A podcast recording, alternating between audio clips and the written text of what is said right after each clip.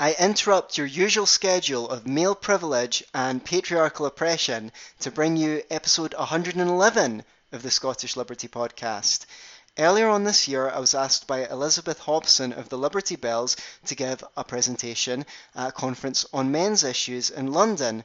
Of course, I'm in India, so I had to submit my talk as a video.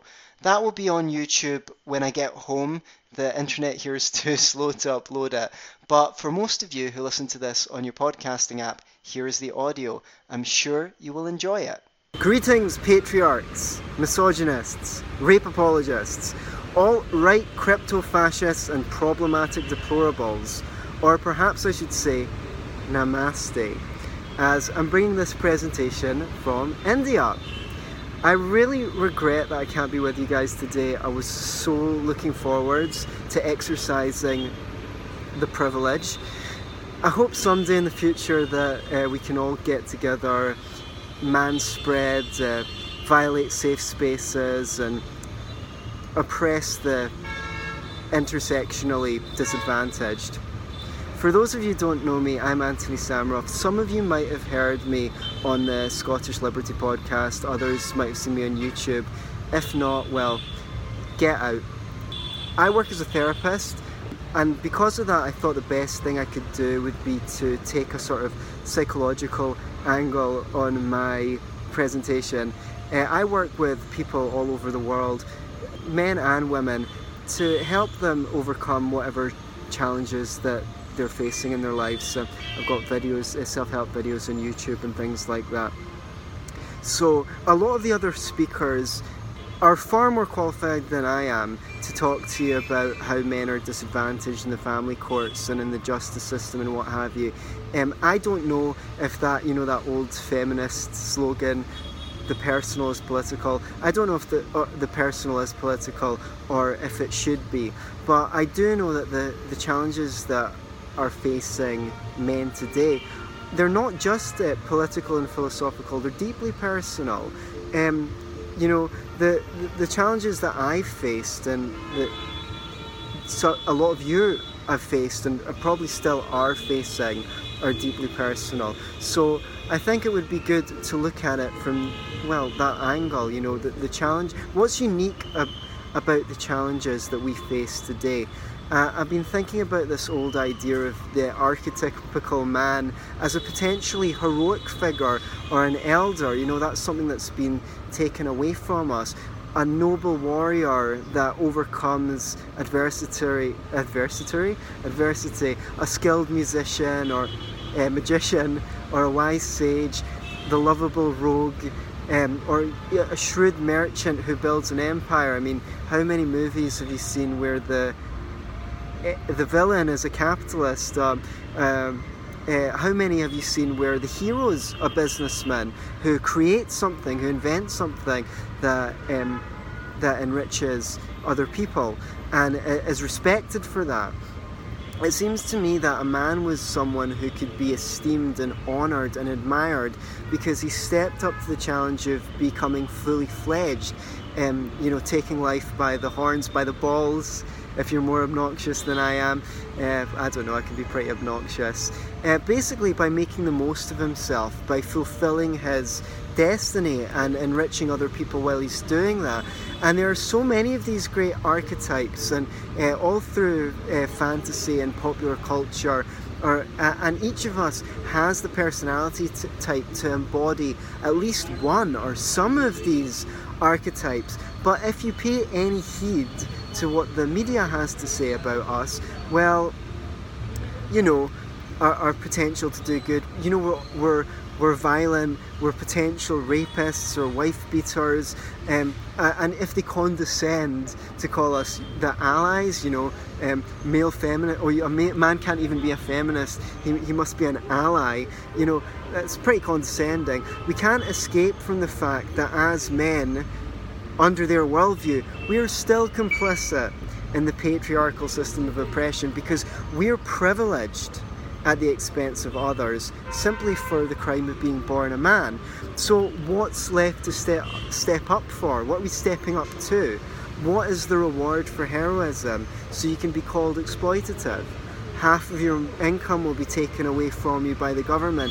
Then you might be denied access to your children and taken to the cleaners by your ex spouse. If you're successful, it's never by your own lights, it's never by your own merit, it's because someone has lost in order for you to win. If you're rich, it's because someone else is poor.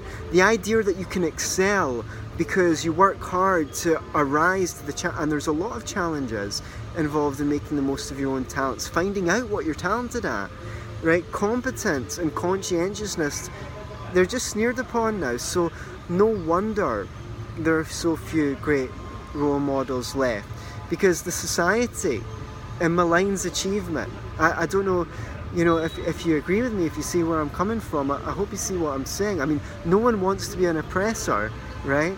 So, you know, just, just step away from the challenge. And a lot of the things we're criticised for, like being disproportionately represented in politics or at the top of industry in high paying jobs, all the sports and media stars and musicians, they're mostly men. Okay, these are all things that men did to make themselves more eligible to women historically. I mean, women aren't under the same pressure to excel in order to be appealing to the opposite sex. Society might put some pressure on them now because everyone's meant to be successful, but it's not going to make them more lovable, broadly speaking. But you know, society acknowledges that the pressures that are put on women to appear beautiful and to spend a lot of time on their makeup or on expensive or uncomfortable clothes and accessories, that's acknowledged uh, by the feminist movement and mainstream culture as social pressure, but we're told that the pressure on us, and many of us perceive it as a pressure, is actually a privilege.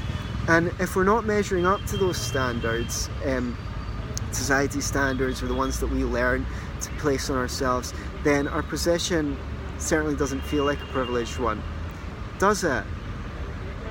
Okay, trigger warning. I suspect that the reason why it's hard for so many of us to take seriously the claim that we're unduly privileged is this society and this sorry the un, the idea it's hard for us to take seriously the idea that we're unduly privileged in this society for a more deep and visceral level than just knowing the correct statistics on the wage gap. It's because quite frankly being a man today doesn't really feel like much of a privilege. Am I right?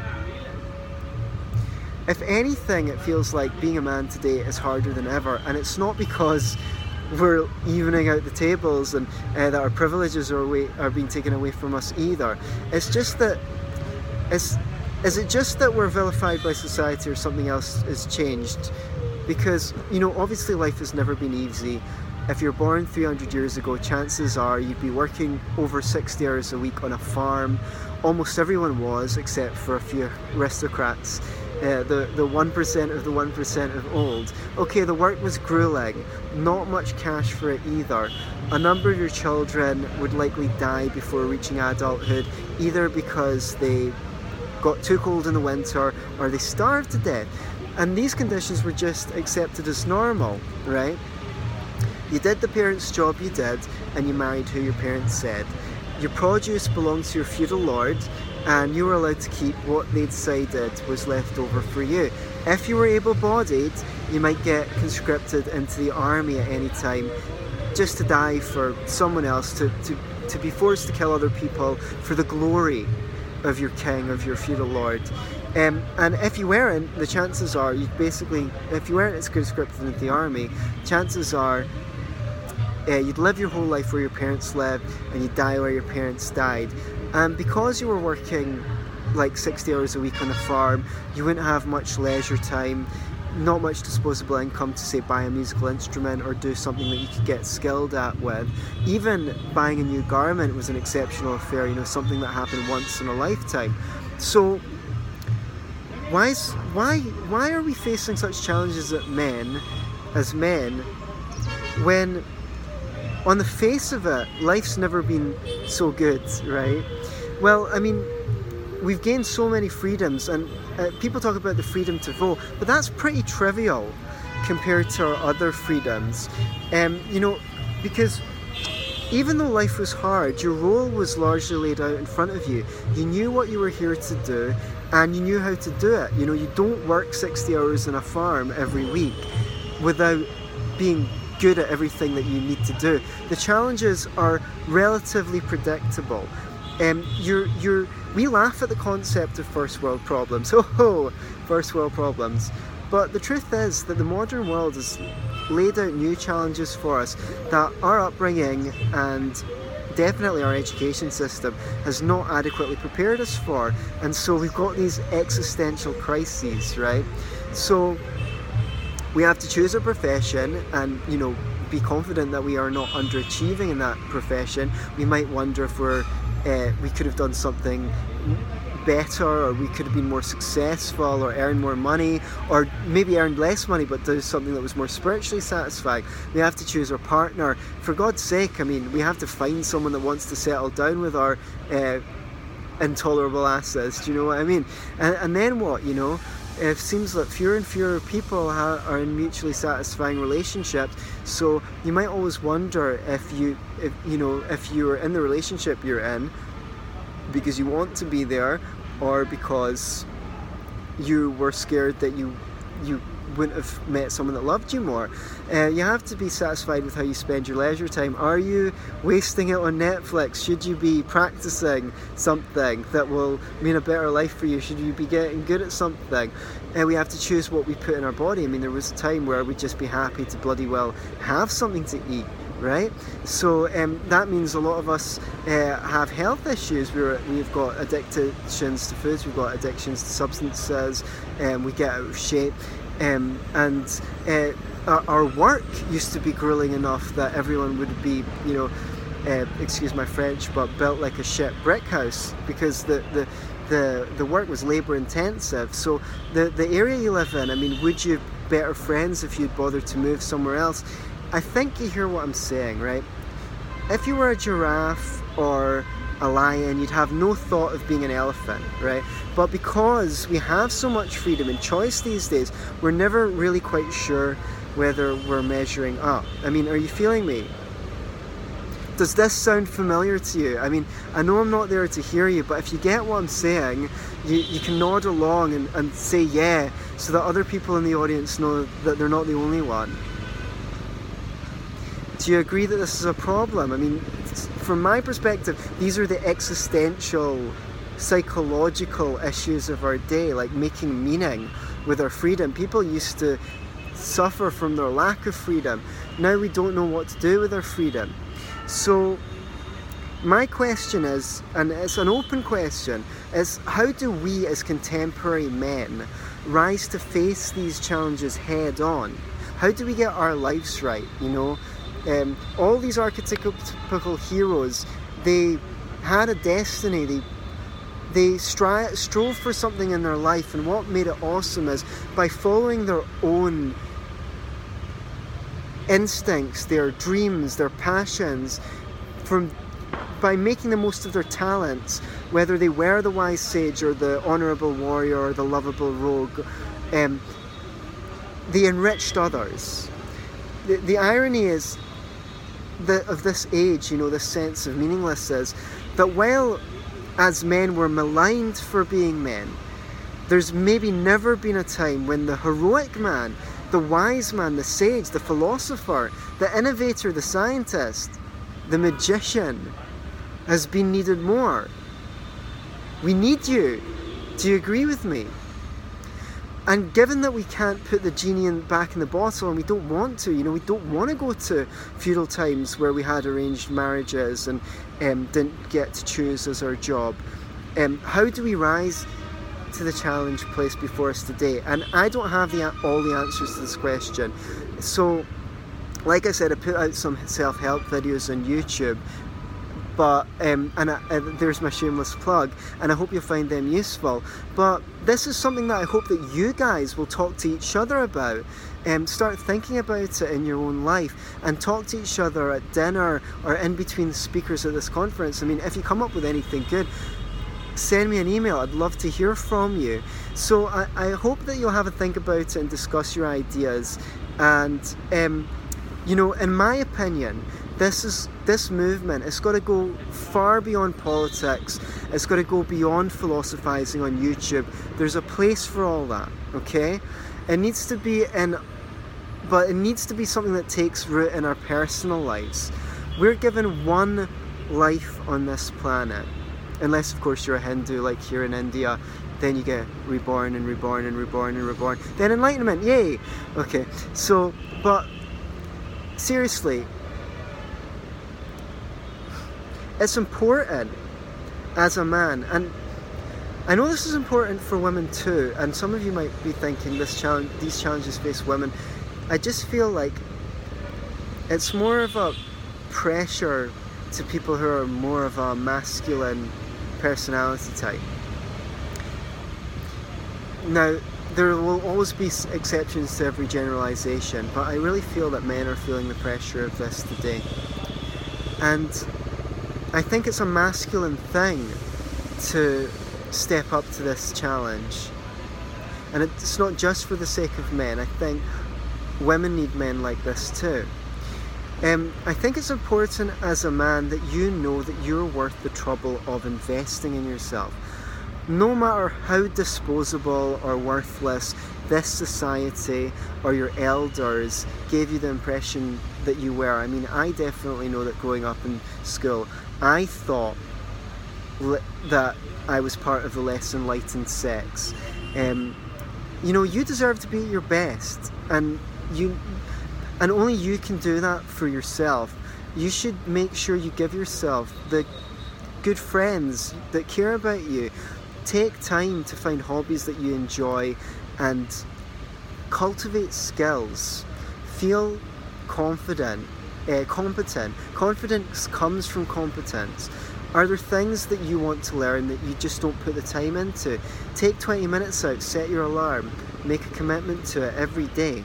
That's you sharpening your wizardry, your warrior nature. Take care, care of your health and create relationships that meet your needs.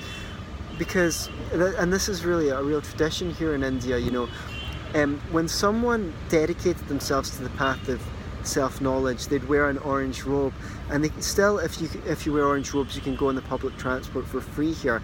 But people would offer them food or somewhere to stay if they needed somewhere, because it was thought that one person uplifting himself uplifted everyone.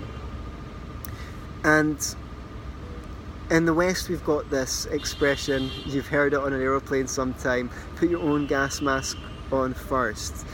The world needs you at your best. There are people out there who just can't get on without you, can't get on that well without you.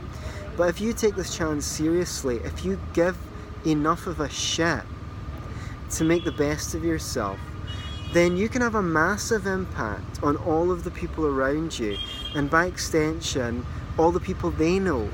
And by extension, we change the culture at large. We start with enabling ourselves, and by doing that, we enable one another.